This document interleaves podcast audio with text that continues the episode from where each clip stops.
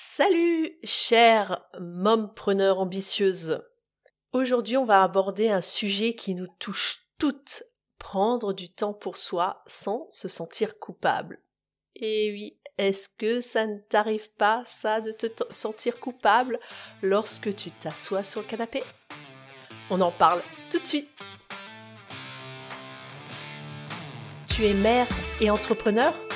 Tu te sens parfois dépassée et tu as envie de tout abandonner, ton entreprise et tes enfants Ça arrive même au meilleur. Moi, je vois ça comme un manège à sensations avec des bas et des hauts. Bienvenue dans le podcast Mompreneur ambitieuse pour que tu ne te sentes plus seule et découragée. Je m'appelle Laetitia Mazax. Je suis chiropracteur, mentor, formatrice et conférencière et mère de deux enfants de 3 et 5 ans. J'aide les mompreneurs à booster leur business sans sacrifier leur vie de famille.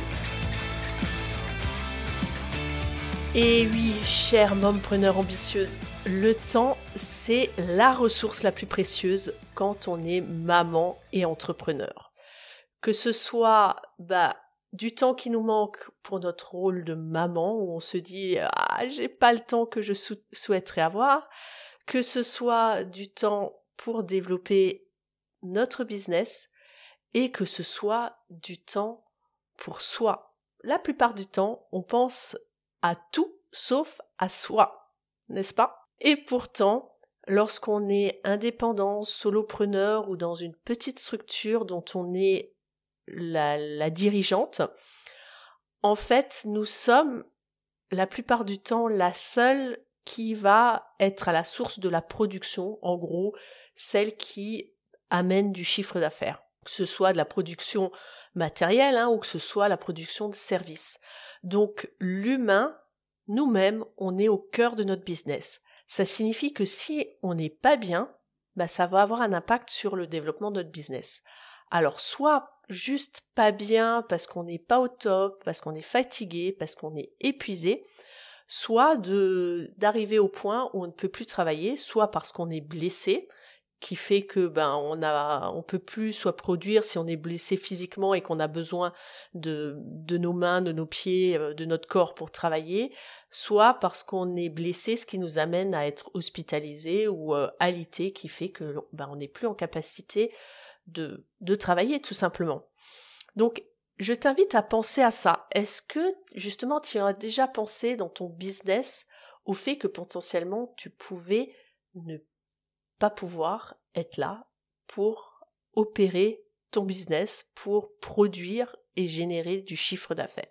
Alors souvent, quand on est entrepreneur à son compte, on y pense, mais bah moi, c'était parfois dans un petit coin et on se disait non non, il faut pas que j'y pense pour éviter de. Euh, en gros, on n'y pense pas pour conjurer le sort, parce que si je vais y penser, je vais attirer le la poisse, en gros. Mais c'est une chose de ne pas y penser tout le temps et que ça ne devienne pas un stress, et c'est une chose de ne pas y penser du tout. Et si tu ne prends pas soin de toi, ce qui te prend, ce qui te pend vraiment au nez, ça va être le burn-out. Au bout d'un moment, tu vas plus être en capacité de gérer ni ton business, ni tes enfants. Donc, c'est vraiment, vraiment capital. Il faut savoir que euh, la majorité du temps, les burn-out ont pour source le fait de ne pas prendre soin de soi. Si tu aimes les chiffres, bah, sache qu'en fait 40% des mères sentent qu'elles pourraient un jour vivre une situation de burn-out parental, rien que le burn-out parental. Euh, et à cela, bah, quand tu es entrepreneur, que tu es indépendant, que tu es libéral, que tu es solopreneur, bah cela s'ajoute les risques de burn-out professionnel. Et parmi les activités professionnelles exercées, les entrepreneurs sont ceux qui sont le plus souvent touchés par le burn-out. Tout cela bah, pour te montrer, te démontrer l'importance de prendre soin de toi. Alors, Comment faire pour prendre soin de toi Déjà, moi, ce que je te conseille et ce que je conseille aux femmes que je suis, et d'ailleurs, je viens de commencer un accompagnement individuel avec un groupe de femmes, ce que je leur ai conseillé, c'est de se munir d'un emploi du temps à la semaine.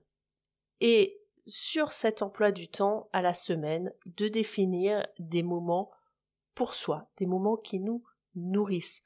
Alors certaines me disent oui, mais quand je suis avec mes enfants, ça me nourrit, etc. Oui, et en même temps, ça te fatigue. Et il est important pour pouvoir donner de l'attention, de l'amour, de s'en donner à soi aussi. Donc, définir des moments dans cet emploi du temps. Alors tu vas me dire, ces moments, c'est quoi? Qu'est-ce que je peux y mettre? Ce qui va être primordial, c'est définir qu'est-ce qui te fait du bien, qu'est-ce qui te ressource. Ça peut être des choses aussi simples que euh, bah, pratiquer du yoga, que euh, euh, faire du sport, que avoir un moment de silence, un moment de méditation. Et ça n'a pas forcément besoin d'être long. C'est-à-dire que 10 minutes par jour peuvent être suffisants à partir du moment où tu ne déroges pas à ta règle. Bien sûr, tu vas me dire, quand on est maman, quand on est chef d'entreprise, il peut y avoir des, des, imprévus qui arrivent.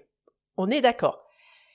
Ça peut arriver une fois, mais ce qu'il y a de capital, c'est de te dire, bah tiens, j'ai pas pu faire euh, telle ou telle chose à l'horaire prévu, mais je regarde tout de suite mon agenda et je définis un moment où je vais pouvoir m'adonner à l'activité que j'avais prévue. Ou de la remplacer par une autre qui va peut-être prendre un petit peu moins de temps, mais qui va te faire aussi beaucoup de bien.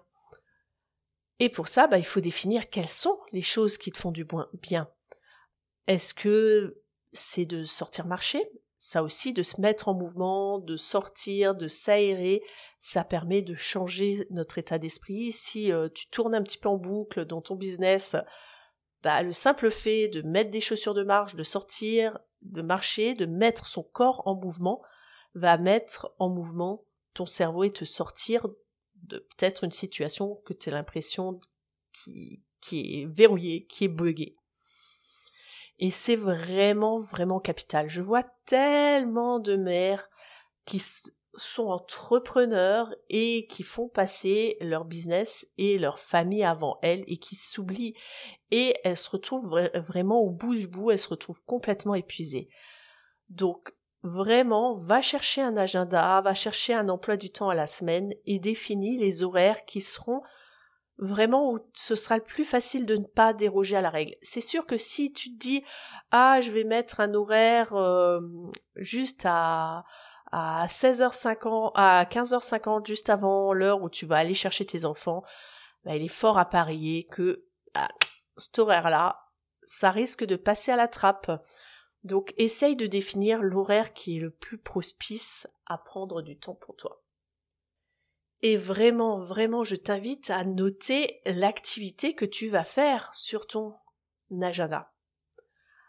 Alors je te conseille, pas forcément si tu travailles sur un agenda papier, je te conseille de définir un horaire sur un papier à la semaine que tu vas regarder et compulser, consulter régulièrement. C'est vraiment quelque chose qui doit être affiché dans là où tu travailles ou voilà.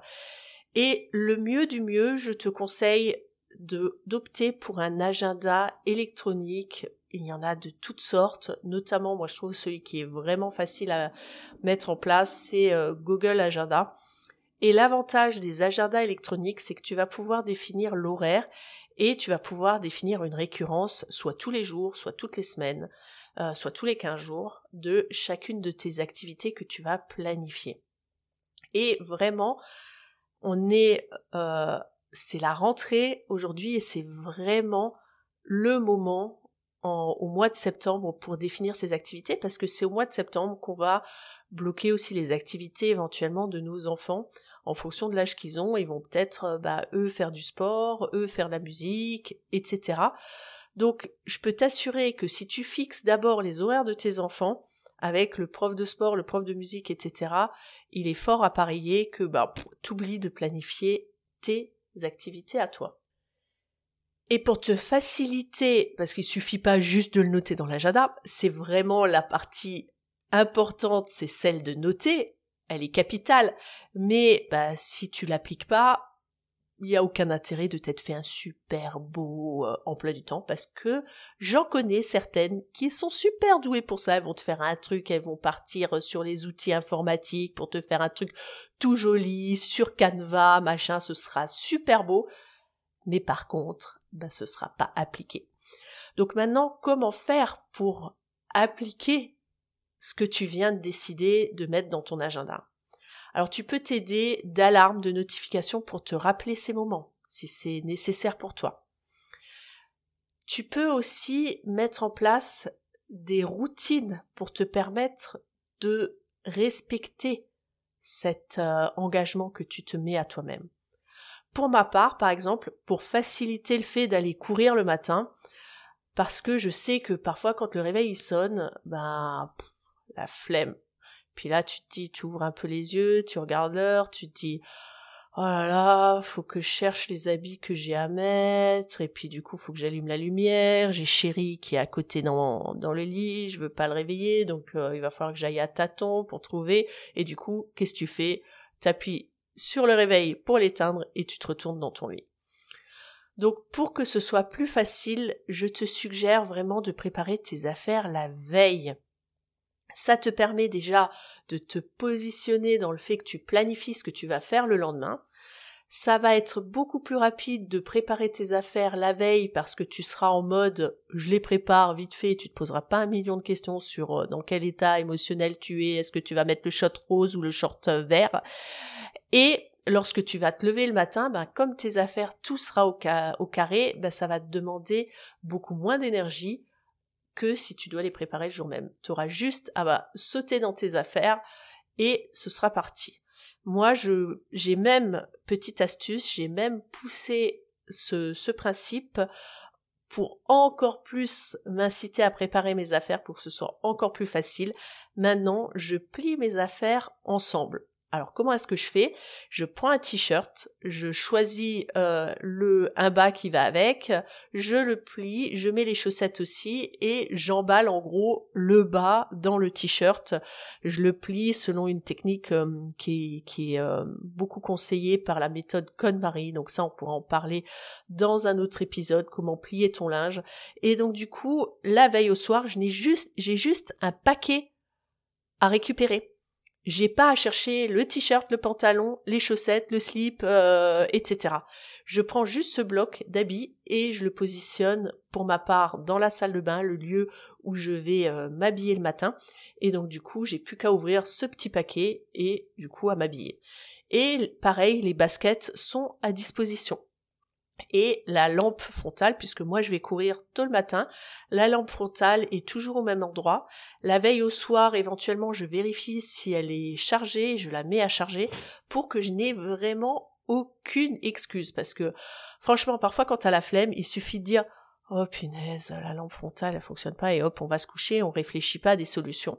Alors qu'il m'est déjà arrivé pourtant d'aller courir malgré le fait, euh, en gros, je suis partie et ma, ma lampe frontale fonctionnait, et en cours de chemin, elle s'est arrêtée de fonctionner, et finalement, je m'en suis sortie, je me suis rendu compte que, euh, bah, malgré le fait, même s'il n'y a pas d'éclairage public, on arrive toujours plus ou moins à voir, euh, à part si bien sûr on va dans une forêt de sapins. Donc pense à préparer tes affaires. Autre astuce, il y a quelque temps, j'allais à la piscine. Hein. J'ai changé mes activités dernièrement, mais j'allais à la piscine régulièrement. Donc ce que je faisais, c'est que mon sac de piscine était toujours dans la voiture. C'est-à-dire que dès que je rentrais de la piscine, je faisais sécher mon linge et je repréparais tout de suite mon, sac de piscine et il allait directement dans la voiture, ce qui fait que encore une fois, je favorisais les bonnes habitudes et je n'avais plus d'excuses de ah mince, faut que je prépare mes affaires, ah j'ai la flemme, oh zut, j'ai oublié mon sac de piscine. Donc c'est tout ça qui va euh, te t'aider à mettre en place des activités pour toi. Donc je t'invite maintenant à aller prendre ton emploi du temps et à planifier ces moments-là, à planifier ton organisation pour que tu puisses tenir un emploi du temps et des activités pour toi et à partager, tu peux partager dans ton entourage ton engagement parce que c'est ça aussi qui favorise le fait que tu vas persévérer. Ça peut être partagé avec ton compagnon, moi ça m'a vraiment beaucoup aidé. Parfois quand j'avais la flemme, bah il y avait Chéri qui me mettait un petit coup de coude dans dans le lit pour m'inciter à sortir du lit. Et bah tu peux me partager ça sur les réseaux sociaux, tu peux mettre le hashtag je prends du temps pour moi et partager ton emploi du temps et partager le ce que tu fais, une photo de, euh, de tes affaires que tu prépares la veille. Et nous, on se retrouve la semaine prochaine pour d'autres bons conseils. À ciao